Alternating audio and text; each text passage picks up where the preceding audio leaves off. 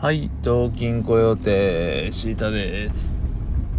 えーとね、今日はちょっと格闘技の話をしようかなと思っております。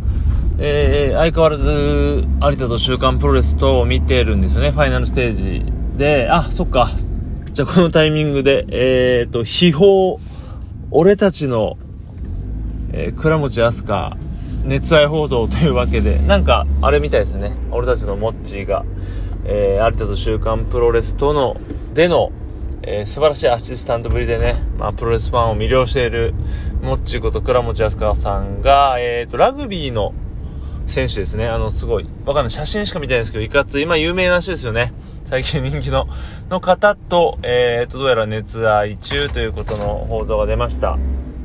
で、まあね、やっぱりショックですよねという、まあ、ショックですよねってもおかしいですけど、まあ、あの、芸能人の、話を何個か前にしましたが、まあどうしてなかなか好きな芸能人のスキャンダル、結婚報道っていうものはまあショックですけどね、まあしょうがないです。まあそんなこと言ってもしょうがないですね、まあまあ一応秘宝を入れてきましたが、そうそう、で、有田とね、週刊プロレスと、を見てて、でね、一番最新の回が、えー、桜庭バンダレーシューバーの話でした。で、まあちょくちょく、えっ、ー、とね、総合格闘技の話も入ってくるので、まあここら辺でちょっと、えー、総合格闘技の話とか、まあ、K1 とか、まあまあ、格闘技全般の話をしていきたいなと思いますね。で、まあ自分は、えー、プロレス中学校から好きで、で、そのうちですね、本当に二十歳ぐらいの時かな、プライドというものが、えー、出てきました。ある日、テレビをつけたら、もう、今でも鮮明に覚えてるんですけど、あの人は誰だっけ？ノゲイラね。ノゲイラと、何ノゲイラだっけ？ちょっとフルネームを忘れちゃってますけど、ノゲイラと、えっ、ー、と、ヒースヒーリング。が試合をしてたんですよ。で、えっ、ー、とね、まあ、ヒースヒーリングってググってもらうと分かるんですけど、すごいあの派手な髪型でヒゲ生やしてかっこよくて、まあ、すごい強そうなんですよ。で、えー、対するノゲイラっていうのはまあ、めちゃくちゃあの優しそうな優男で、だからどう見ても、あの、ヒーリングの方が強そうなんだけど、そのヒーリングをこう、うまいこといなしていなして、まあ、ちょっとね、結かは覚えてないんですけど、多分判定かなんかでノゲーラが勝った気がするんですよね。で、それで、ああ、マジかと、すごいな、この人、みたいな感じを覚えてます。で、あれがね、どうだったろうな、プライドいくつぐらいだったかは、覚えてませんけど、まあ、あのね、世紀の一戦、えー、高田信彦、対福村の、まあ、ちょっと後だったと思うんですね。で、まあ、どんどんどんどんこう、まあ、引き込まれていって、でもよく考えると、そんなに俺はプライドグランプリというものに、えー、まあ、グランプリというか、プライド自体にね、そこまで、あのー、入り込まなかったかな。あの時はね、どっちかっていうと、その、なんだろう、格闘技をやってる友達とか、ね、それこそ高田を追ってる友人がすごい熱くて、よく今、あの、話しながら覚え出すと、そこまであの、聞かれなかったかなっていう気がします。で、どっちかっていうと、その、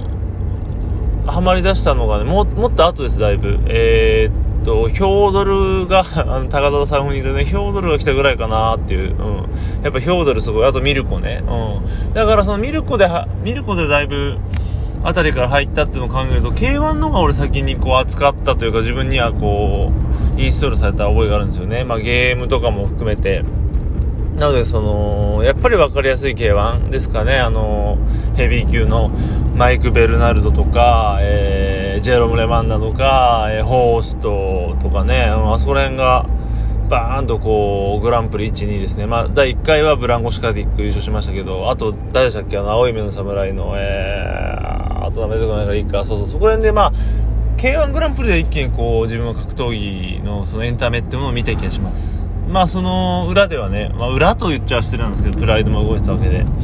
で、そうこうしてるうちに、そのミルコが、まあ、プライド行ったりとか、まあ、高山が出たりとか、ね、ドームフライ出たりとか、どんどんどんどんこう、藤田とかね、出ていく中で、ちょっとこれ時系列交えたらごめんなさいね。自分の中のあの、記憶の時系列なんですけど、それで、まあ、プライドの方にも注目していったと。で、そのうち、その K1 にすごいムーブメントがあって、ミドル級というものができました。で、そこには、えー、マサトとか、えー、須藤元気さん、そして、まあ、あの、大変残念でございましたが、去年亡くなってしまった、えー、山本キッドさんがこう出てきてめちゃくちゃブームだったんですよ。本当にあの、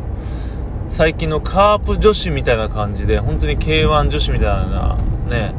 いうのが生まれるぐらい女性人気がすごくてね、七夕の、ね、7月の大会とかはみんな浴衣着て行ってっていう本当にすごいムーブメントが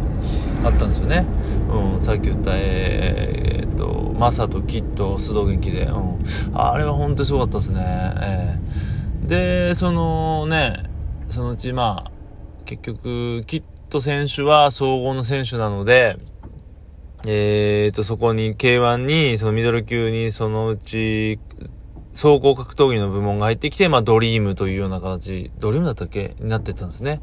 で、そこにね、宮田選手とかが出たりとか、ね、ああいうビミアノ・フェルナンデスとか来て、結局そこでその、あれか、プライドとドリームみたいな。プライドも変わったライジンにな、まあ、なんないか、まあ、そこら辺はちょっとね、時系列めちゃくちゃなんですけど、はい。で、そこら辺の時に時を同じくして、その、あれね、プライドのミドル級、あ、ごめんなさい、K1 のミドル級と時を同じくして出てきたのが、えっ、ー、と、プライドのミドル級なんですよ、そうそうそう。で、そこにはゴミ高則、えー、桜井真隼人、ですね。まあ、まあ、何よりもゴミですよね。ゴミがもう本当にすごい勢いで、えー、っと、連戦連勝で、もう本当にね、あれは、だから、プライドの初期にあった、えー、桜庭和志ばりの連勝を続けて負けない負けないでね、えー、バーっと駆け抜けましたね。なのでね、ちょっとあの、駆け足で話しましたけど、このように何かそういった競技が跳ねる時っていうのは、えー、バーンと突き抜ける時っていうのは、まあ、それはスポーツだけじゃないかもしれませんけど絶対的チャンピオンで人気者。あのー、すごいそういうカリスマがいるんだなってねいうのを思いましたね、えー、桜庭、えー、マサト、まあ、マサトもちゃんと優勝したりしてましたし。でゴミね。うん、でさらに日本人だとやっぱいいなっていう感じが。やっぱりあの K1 の初期っていうのは盛り上がったけどね、優勝するのがやれホーストだとかね、えー、さっき言ったアシカティックだとか、やっぱ日本人がいけなかったんですよね。で、武蔵が2位、まあ2位まで4位ぐらいから行ったけど、やっぱり、あの、跳ねなかったと。で、今はね、その K1 の方で、タケルとか、あとは那須川天心戦ですね、あの、戦術じゃないか、最近、伊勢風靡してて、まあその2人がいつ戦うかなんて言われてますけど、その2人が引っ張ってるとか、やっぱり日本人のすごい、できれば若くて、イケメンの人が引っ張ってると良いという感じです。で、総合に関しては俺は最近、ていうか格闘技全般疎いんですけどね、最近はその、朝倉未来選手とか、まあ、YouTube でもね、有名な、あとは朝弟の朝倉海選手っていうのかながね、結構今出てきててね、で、堀口を倒したりとか、あの、堀口選手ってあの群馬なんですよね。そこはすごいなと思って。で、えっ、と、堀口あれ？違うか。先日、その朝倉海が、えー、ウルカ選手のね、顎を折ったりとか結構話題で今、ごめんね、朝倉兄弟混ざってますけど、そんな感じで今すごい一世を不備して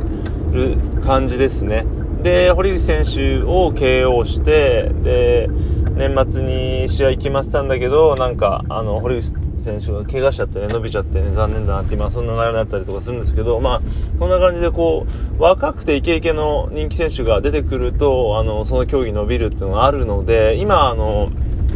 もしかしたらライジン来てるんじゃないのかなと、うん、若い選手ね、えー、いいのがいるのでね、えー、じゃないのかなと思ったなと、なんか話がちょっととっちらかっちゃいましたね。自分のその、格闘技を見てる歴と、えー、からちょっと最近のちょっとライジンとか、えー、K1 とかの話にちょっと混じっていっちゃいましたけどね。まあそんな感じで自分見てきて、まあ今はそういう感じで、あの、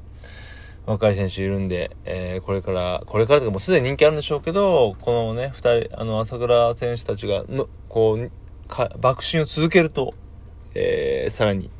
人気になってくるんじゃないのかなという感じで、まあちょっととちらっちゃったけど、そんな話でした。はい。で、えっ、ー、と、このラジオトークのプロフィール欄にあるマシュマロから、えー、このトーキングオイデにメッセージをくれますので、ぜひ何でも質問等をしてください。という感じで、えー、今日は終わります。格闘技の話でした。さよなら。